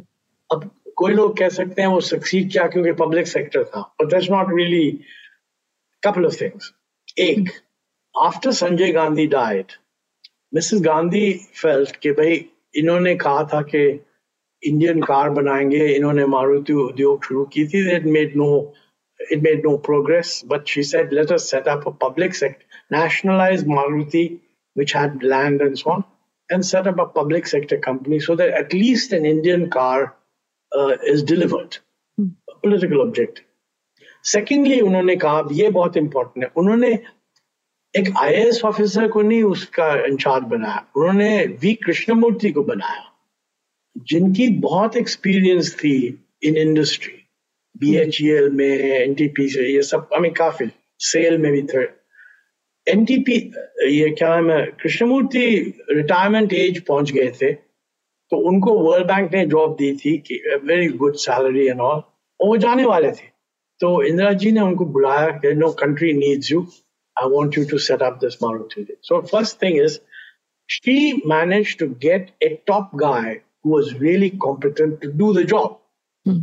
It normally, at the level of who is running in it, it is not decided by the prime minister. It is told about, she tells the cabinet secretary, sets up a committee, they choose someone. This is her own pick. Lakshmaji said, first thing, Sanjay Gandhi said Indian designed car. It's not possible because starting from scratch, you cannot get to a, designing a car. Mm-hmm. But we can have and we can bring in a new design and create an Indian manufactured car in a phased manner. But I must be able to get a foreign partner. Mrs. Mm-hmm. Gandhi ne kaha, theek. ये भी left to itself would not have happened. फिर उन्होंने उन्होंने ये भी कहा कि problem ये है कि मुझे फ्री चॉइस कोई नहीं देगा। जो आपके इंडस्ट्री मिनिस्टर है, वो इंटरफियर करेंगे। और वही हुआ, क्योंकि जब वो मॉडल्स देख रहे थे फ्रेंच कंपनी रनो उनका एक 1500 सीसी का मॉडल था एंड उन्होंने मंत्री जी को कहा, बहुत बढ़िया मॉडल है they brought a car long drive it obviously it was better than the Ambassador and the Fiat which existed then और कृष्णमूर्ति की पॉइंट ये थी कि अगर हमने कॉस्ट इफ़ेक्टिव होना है तो उसकी स्केल एडिक्वेट होनी चाहिए he had said 100,000 cars at उन दिनों में एम्बेसडर की लाइसेंस थी 20,000 और फियट की लाइसेंस थी 20,000 यूनिट्स उन्होंने कहा 100,000 और उन्होंने ये भी कहा कि ये रेनो बड़ी गाड़ी है इसकी प्राइस होगी 100,000 डिमांड ही नहीं है। So we want a smaller car which will go to 100,000 तो वो गए जापान। मिसेस गांधी ने कहा देखो अगर मिनिस्टर इंटरफियर करे तुम राजीव राजीव गांधी इनसे बोलो और वो उसको बंद कर देंगे। So that is exactly what he did. He called up Rajiv Gandhi and he said look your mother promised me no interference. This fellow is pushing me to Renault. I think it's a bad idea. So Rajiv ji called up uh, the minister. I won't mention his name. You can easily find out. And said no stop interfering. And immediately interference stopped. So all the bad things that happened to the public sector didn't happen to Maruti. He then went to Japan. I'm telling you a little in detail because people should understand the time period. He went to Japan in the early 80s, or Toyota and all were not interested. India's reputation in dealing with foreign companies was so bad. They said, no, no, we are not interested. This Suzuki was a trip little Japanese company which had just started. It was actually specialized in motorcycles. And it had produced its first ever car, this 800cc car. And Krishnamurti said, This is really what will work. And in his uh, autobiography, he has written that, you know, I also felt that Suzuki would be better than the other Japanese multinationals because when I visited their office in Tokyo, it was not air conditioned. So, the better cultural fit. Yes. When he went to Suzuki, Suzuki said, Wonderful, we will give you a license. Yeah. Krishnamurti said, I don't just want a license. I want you to invest as a minority shareholder. Now, India's reputation was awful, and Suzuki had no interest in investing. They wanted the project. They said, We'll send you the components, give you the technology, help you manage, but we don't want to invest. But Krishnamurti knew that long term, to sustain interest, we must have the investment. So he got 25% subject to a maximum of 49%. Over time, Suzuki expanded the uh, investment and the process of production began. Now, in the process of production, just like you have in PLI now, there was an understanding that bhai, a phase manufacturing program. First year, 90% import, second year, 80% import, third year, you'll do this, fourth year, you'll do that. One of the things they had to do was to indigenize the manufacture of the engine block, okay, and by a particular time. So when the time came to indigenize that manufacture, uh, Suzuki said, I mean, uh, uh, Maruti said, that's fine, we worked it all out. In order to manufacture the engine block, we need import of the following machine tools from Japan, which are of the quality necessary to produce this engine block. Hmm. Now, in those days, you had to get a license, so applied for a license. Before you got a license, the DGTD was asked, Directorate General of Technical Development, DGTD, an abomination which probably did more to harm India's development than almost any other organization. They were asking me, should we allow imports? Isn't this thing available internally? So those fellows said, let us check with HMT, Hindustan Machine Tools. Hindustan Machine Tools, mein kya problem hai? We can, we can give them the machining required to produce this block. We are, after all, producing uh, machining. Our machines are being used by Bajaj Auto to produce their engine block. So then Maruti said, look here, Bajaj Auto is a very small engine. Maruti is a more complex engine. Maruti engine is small, but because it's getting much more power, the level of compression, etc., that it has to achieve is higher, which means more precision. These fellows can't produce what we need. Now, if Maruti had been a private sector company, this thing would have been rejected. They would have been told mm. to hmm. buy from HMT. Mm. Because they were a public sector company and because it was known that Mrs. Gandhi had a special interest in it, this matter went up to N.D. Tiwari, the minister. So I talked to uh, R.C. Bhargav, current chairman, who was then the managing director. So Bhargava साहब कह रहे हैं कि जब तिवारी साहब ने meeting करी तो उन्होंने अपने एक स्टाफ मेंबर को बजाज ऑटो बजाज स्कूटर का इंजन ब्लॉक ऊपर ले आ, कहा ले आओ और मंत्री के टेबल पे रख दिया। अनदर ग्रुप को कहा कि हमारे मारुति का इंजन ब्लॉक लेके आओ टेबल पे रख दिया। तो फिर मंत्री जी को समझाया कि देखिए ये ये लोग प्रोड्यूस कर सकते हैं।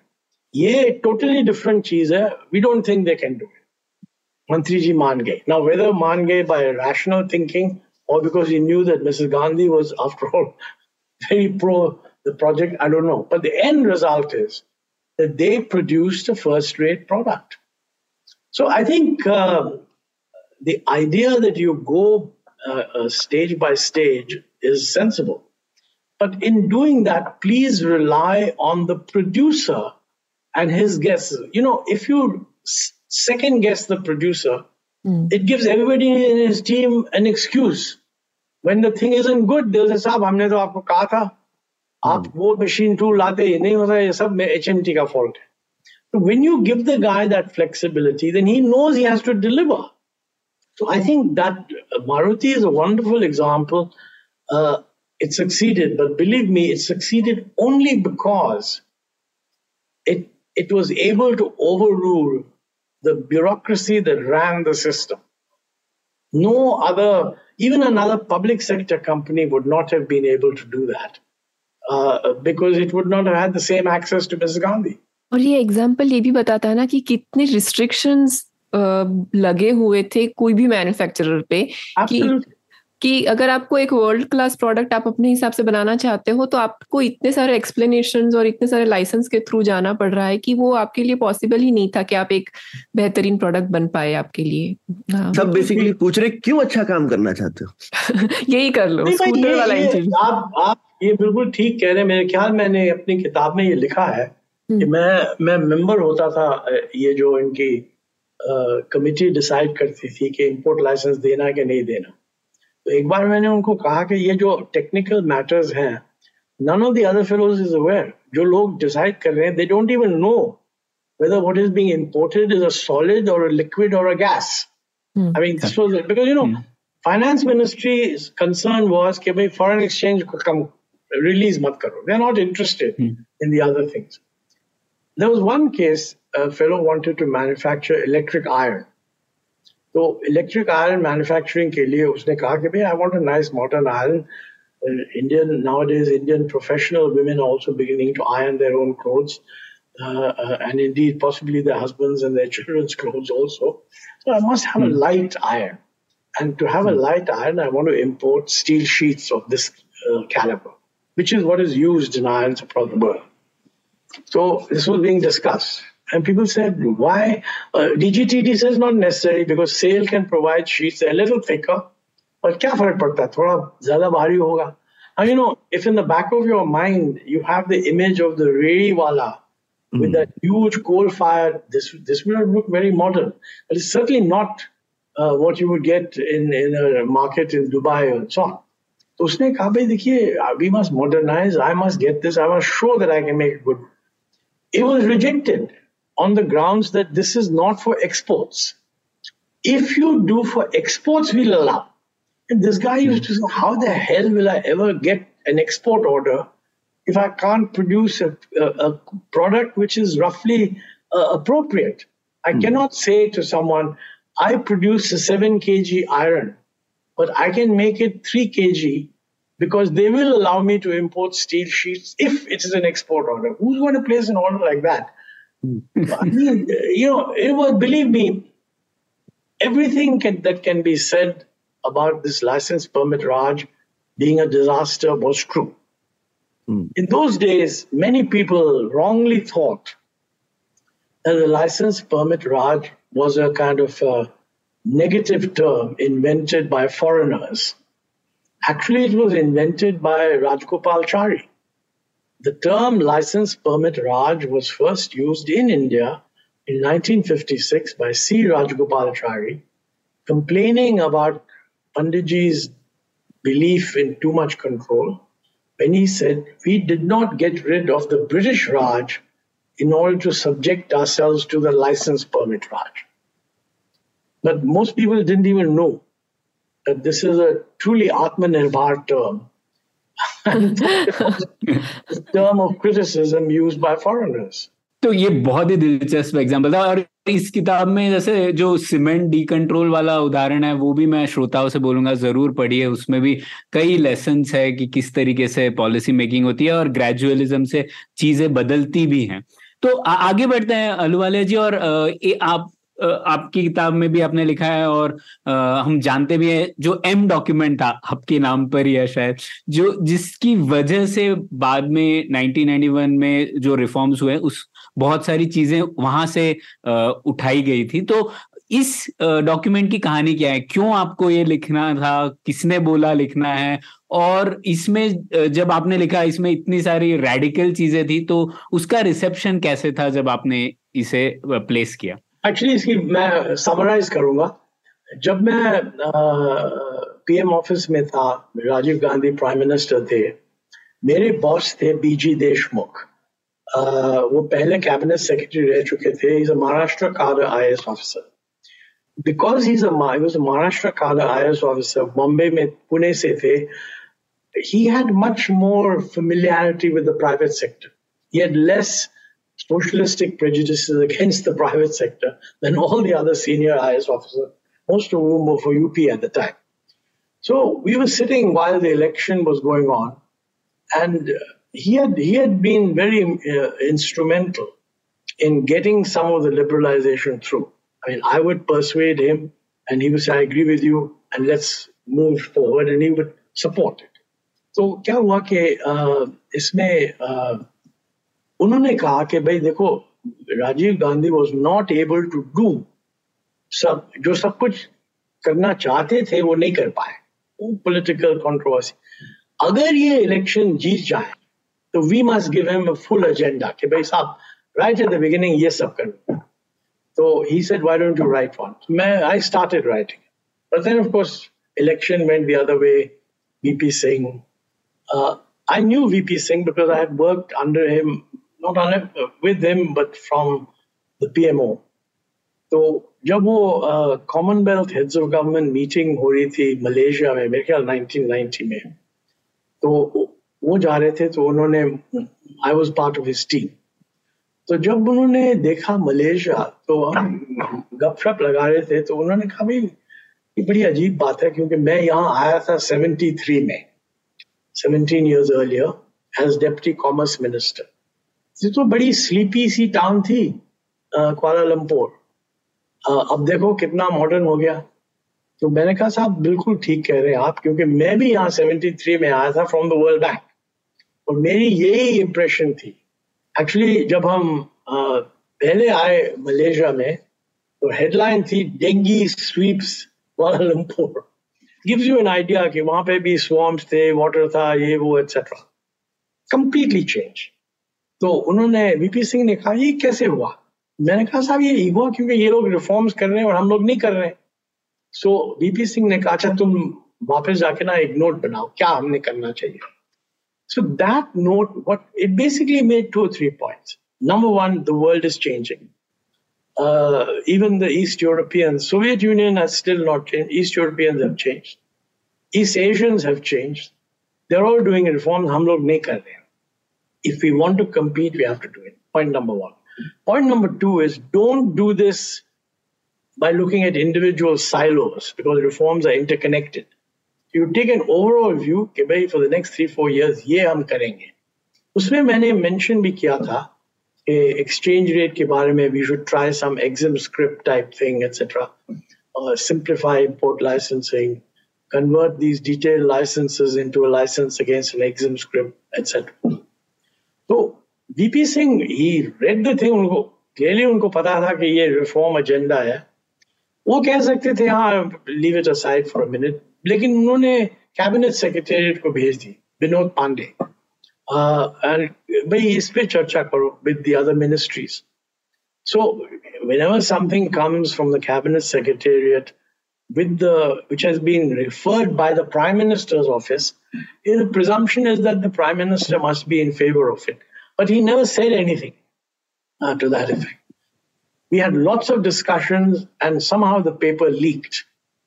When it leaked, Ashok Desai, the journalist, he gave a favorable review to the paper. He said it is being rumored that this is done by Montek Ahluwalia, but he is not admitting it. So let us just call it the M document. That's how M document came. फिर उन्होंने कहा the government's uh, think, think tank papers are not bad. Maybe they should leak them more often. That also he said. The interesting thing was at this point, in the Economic Times, Indian Express, it started a huge debate. Lots of people wrote in, some critical, not so critical. But the dominant impression that you would get is that people thought that changes are necessary. They have disagreed here and there, but changes are necessary. And then, of course, in um, in '91, all these things. I mean, they were within the civil service. It was very clear the, which were the ministries in favor, which were the ones against. Interestingly, the Planning Commission was totally opposed to it on procedural grounds. They said, how, how come plan, uh, PMO is writing such a paper? Hum to plan banane wale hai, it will come then. This is quite improper. They didn't say this is wrong, but they said it's quite improper. but I do feel that, therefore, and by the way, this becomes even more so every day that passes, because worlds become very complicated and interconnected. I mean, today, for example, you cannot promote trade without a reasonable agreement on investor protection. Hmm. Because if trade has become a global value chain, which is dominated by a few major companies, they will actually do investing in some parts of the chain, not necessarily all of it. Mm-hmm. They will only do that investing if they feel that their the investment protection agreement is satisfactory. And there's a lot of, uh, currently, there's a lot of debate on our investment protection agreement because our investment protection says that before you can go for arbitration in the event of a dispute, you must you must kind of exhaust all Indian recourse. Hmm. This would be fine if we had a legal system which resolved everything in two years. Hmm. We have a legal system with 20 saal lagte hmm. So, you know, think of it if you're a multinational and you say, I know that India is a good country. I know that Indians are smart because, after all, they're running all the big companies around the world. I want to take some of my value chain into India. Uh, what do you think of investing a billion dollars in India? You know, one of the things they will think about is that have no doubt that as far as the private sector is concerned, talent is concerned, very good also no doubt that you know if you have that infrastructure is clearly improving and when these fellows invest they will go to where the infrastructure is good. I mean they're not going to go to those parts of the country that don't have good infrastructure. So that's not a, not a problem. But where, where they will have a problem is that if you run into a dispute with the government, then you cannot go to arbitration unless you exhaust all domestic remedies. All domestic remedies in India take 20 years to resolve.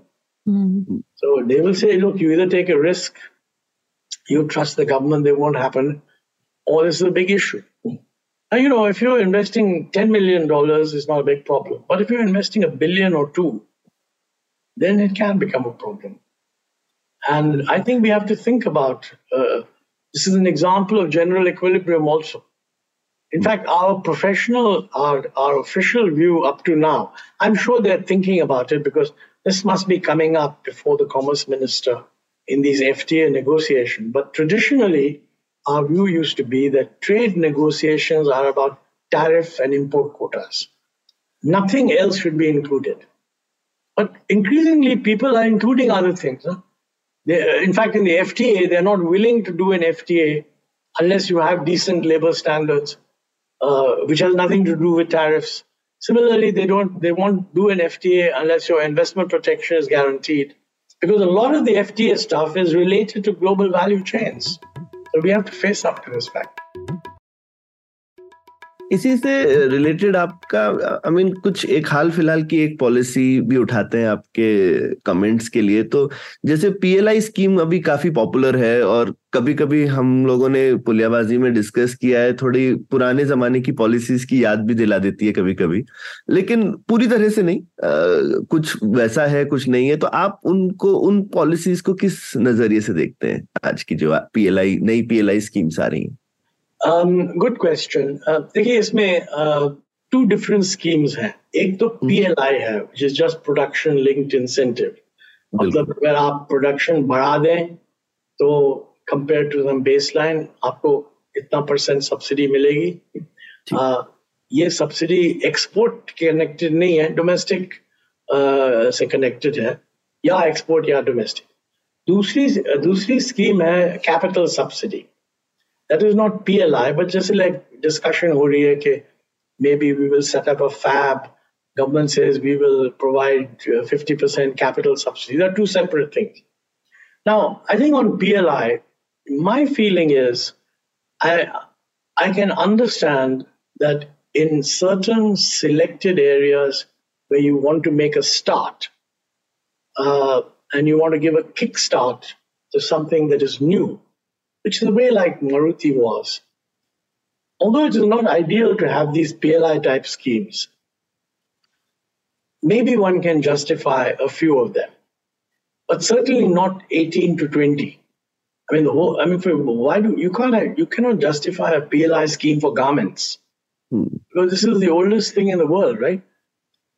If those in, if those things need an incentive, then the incentive is best done by the exchange rate not by a PLI scheme. But I don't mind a PLI scheme for something new, some new electronics thing which we have not done before.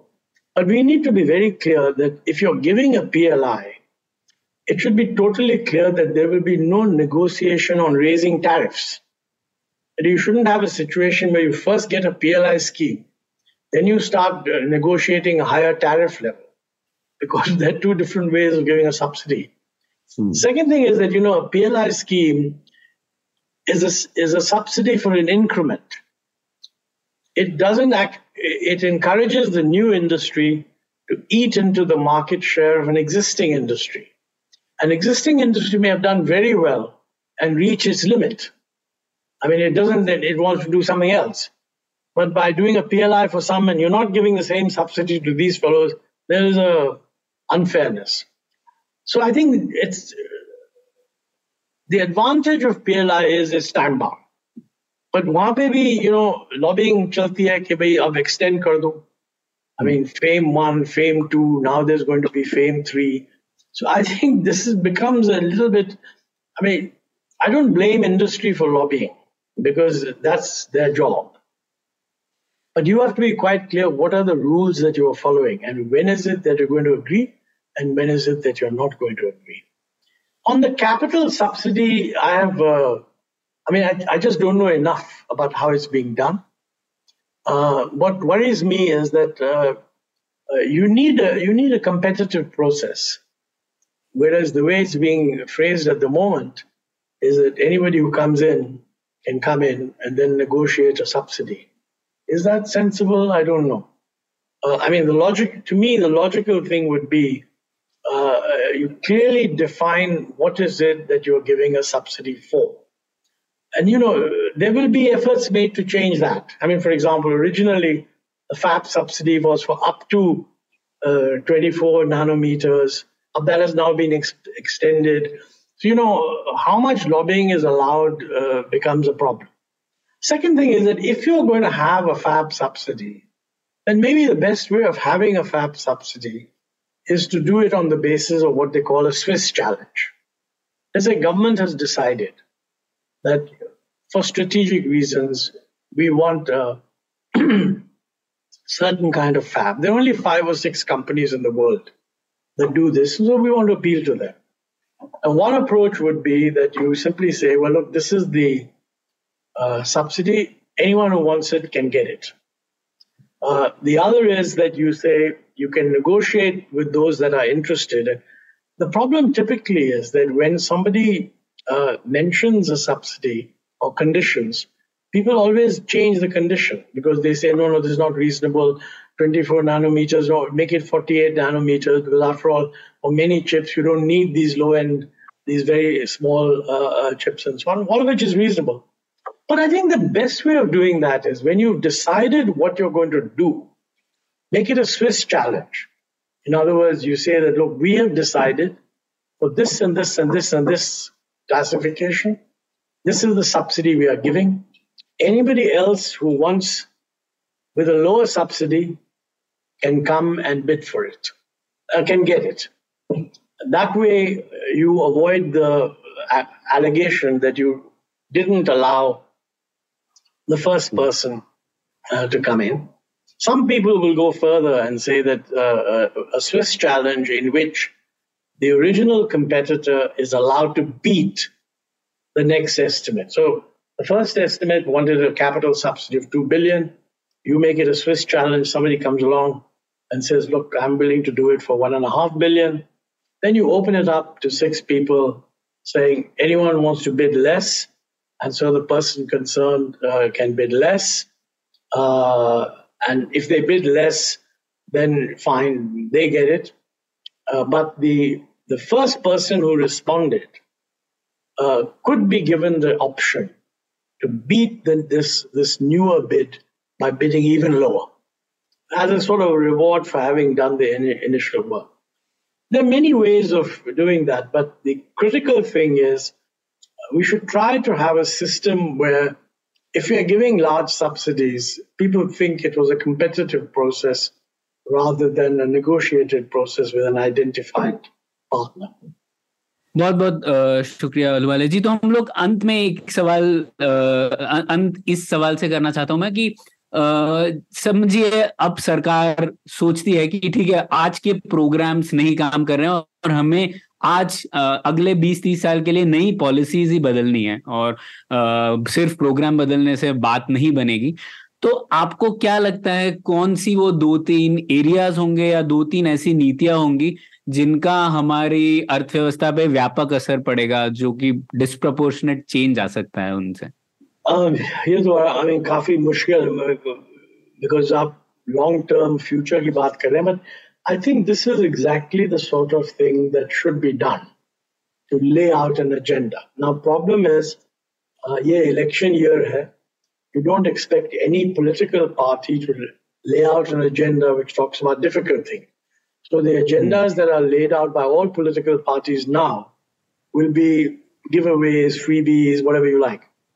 But I think somewhere in the, in the works, and this is what think tanks should do, uh, somebody should say, okay, we have got together a lot of interesting people, uh, including industry, and if you like, uh, make a list of both programs and policies. I mean, using my fourfold classification. Um, I think most people would agree that uh, setting a target growth rate of, let's say, seven and a half percent over the next ten years, so actually it's ambitious because the world is not going to grow as fast as it did earlier. But whatever the target you set, Sam, uh, this will immediately lead to certain critical decision. Okay. Decision number one is the private sector going to lead in this or is the public sector going to lead? When I say lead, the public sector and the government is not being wished away. It has a huge role to play in any successful private sector function. But it's not going to be the principal investor except in certain things. So, what are those things? I think we need to be clear what those things are. I mean, I, my guess would be infrastructure is really what the government should be doing, both center and states. Health and education are things that the government should be doing, both center and state. And a little bit of social security for the weak and so on. These have to be done by the government. So lay out a program of what you want in this area. You know, my guess is that if you lay it out, it will be very clear that you cannot reduce your fiscal deficit and at the same time achieve these increases unless you're willing to cut a lot of existing expenditure and raise a certain amount of taxes. So, on the tax side, clearly, uh, it's not that you add new taxes, but you certainly need to pursue the modernization of the tax system.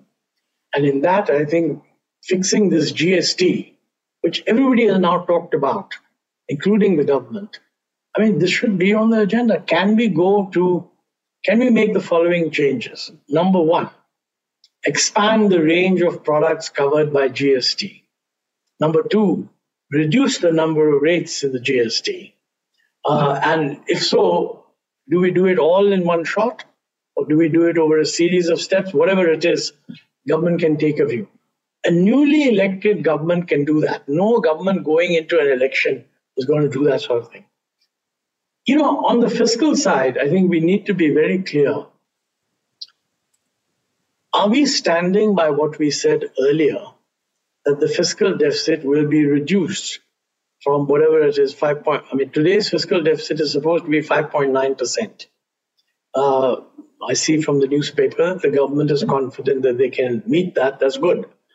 But the real question is, are we going to bring this down to three point five over the next what? Three years, four years? Mm. Now, there will be a tendency year by year to say why it can't be done in that year. Mm. I mean, definitely COVID was a good reason why it couldn't be done. But there'll be many others, so we have to be very clear.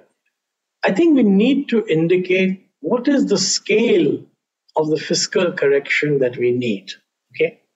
Now, this correction has to be both center and states taken together probably at the moment, the combined fiscal deficit of the center and the states is approximately 10% of GDP.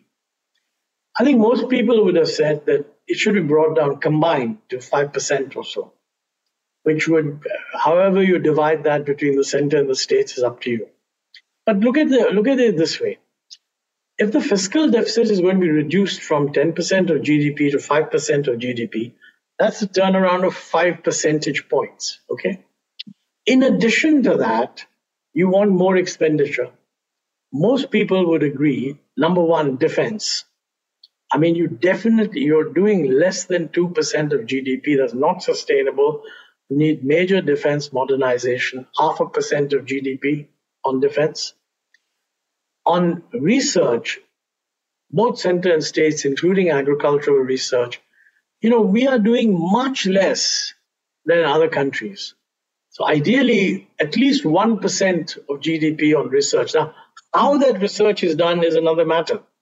I mean, it would be an inter- do you just fund your existing government research institutes or you create a competitive process where government plus private sector compete for funds? I would say the latter. I have no doubt that 1% should go there. That's 1.5% of GDP. Infrastructure development, including what is needed in the cities, uh, you know, to protect from the effect of climate change, this would be easily another 1% of GDP. So that will take you to 2.5% of GDP. And both for education and for health, easily another 1% each.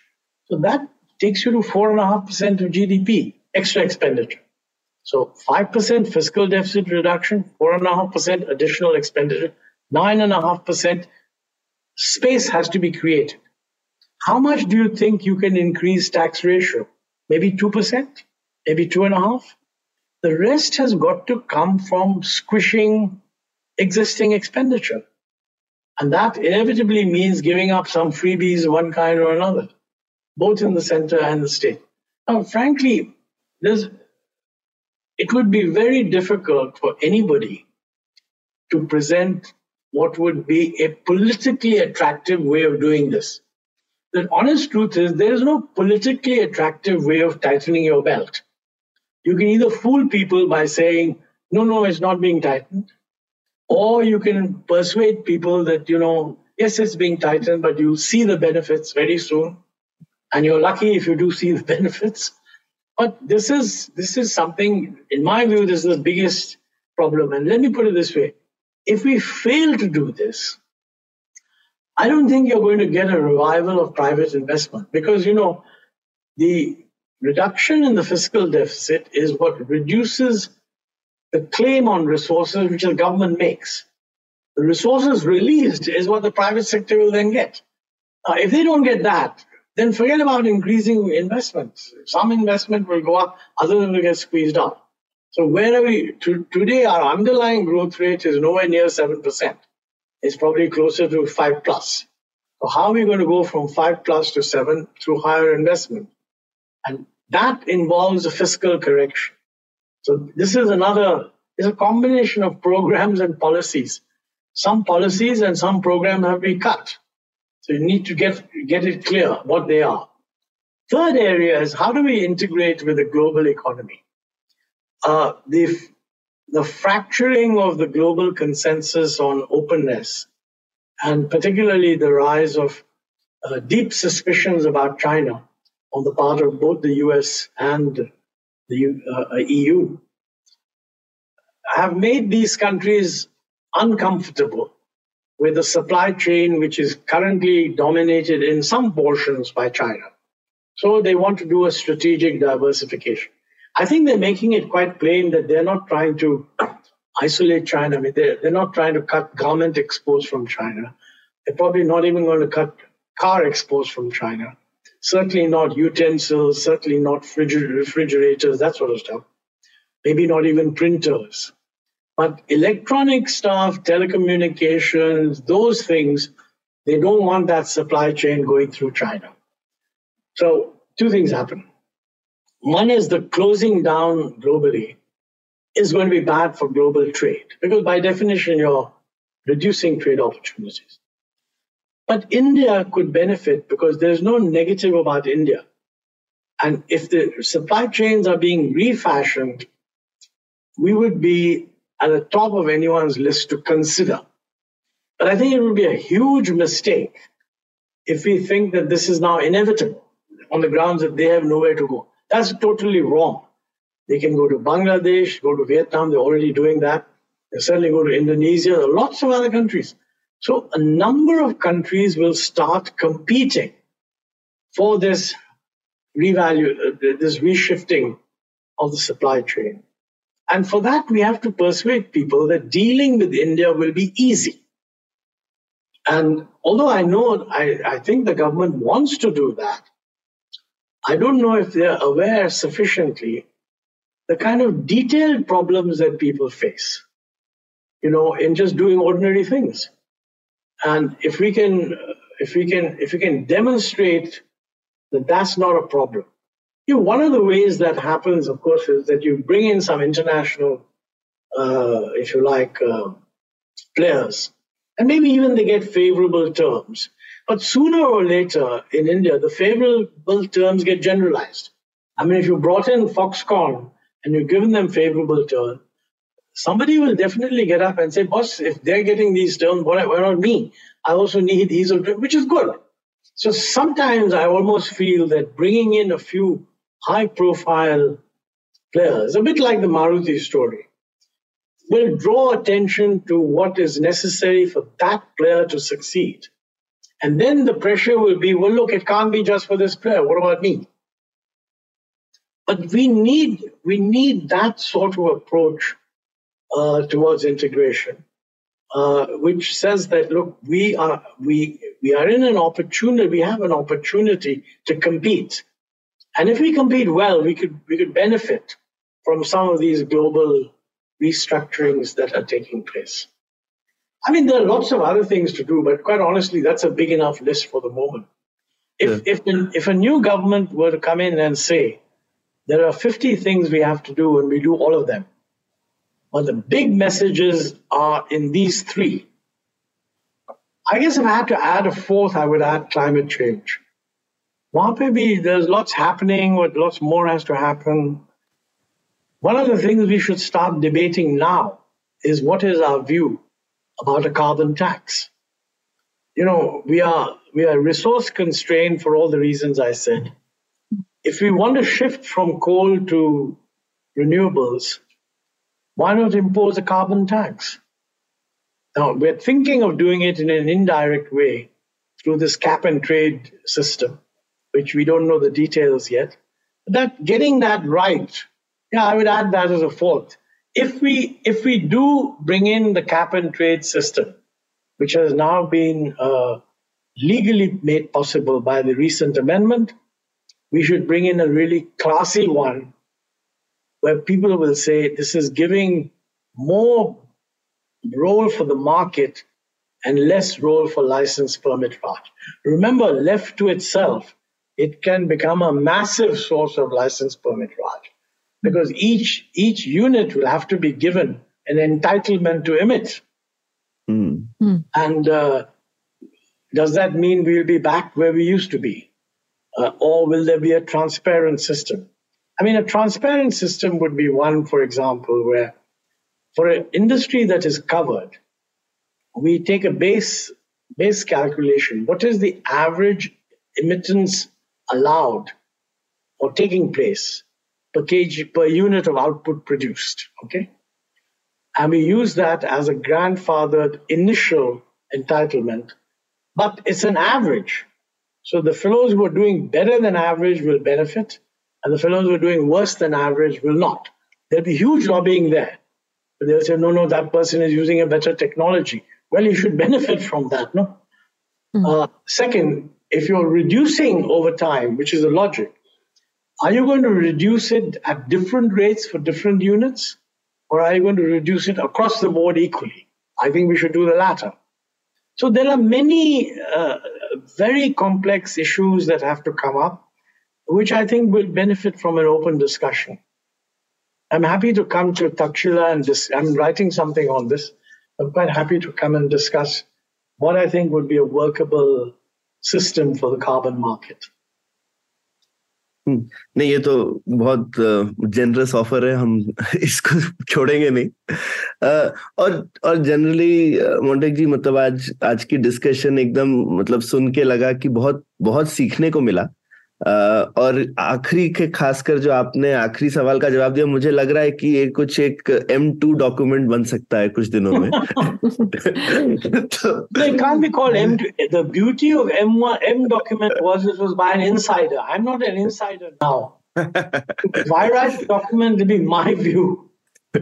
ambiguities.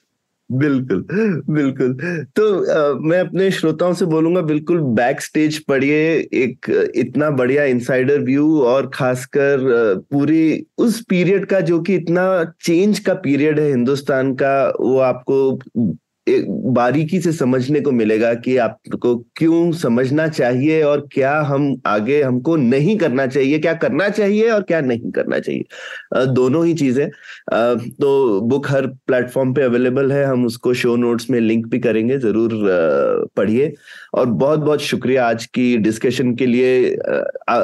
Reputation हमने सुनी थी, आज साक्षात देख लिया कि आपके साथ बात करके डेढ़ घंटे में लग रहा है कि जैसे थोड़ा आईक्यू लेवल बढ़ गया है तो thank you so much thank you very much thanks a lot I really enjoyed it okay bye bye thank you उम्मीद है आपको भी मज़ा आया। यह पॉडकास्ट संभव हो पाया है तक्षशिला इंस्टीट्यूशन के सपोर्ट के कारण। तक्षशिला पब्लिक पॉलिसी में शिक्षा और अनुसंधान के लिए स्थापित एक स्वतंत्र संस्था है। आप दुनिया के किसी भी कोने में हो, आपकी उम्र कुछ भी हो, अगर आप पब्लिक पॉलिसी विदेश नीति या टेक्नोलॉजी गवर्नेंस में रुचि रखते हैं तो तक्षशिला की website Takshashila dot org dot in पर उनके कोर्सेज को ज़रूर चेक कीजिए। और अगर आप पुलियाबाजी में शामिल होना चाहते हैं तो हमसे कनेक्ट कीजिए Puliyabaazi at gmail dot com पर या फिर एट पुलियाबाजी ट्विटर पर। शुक्रिया।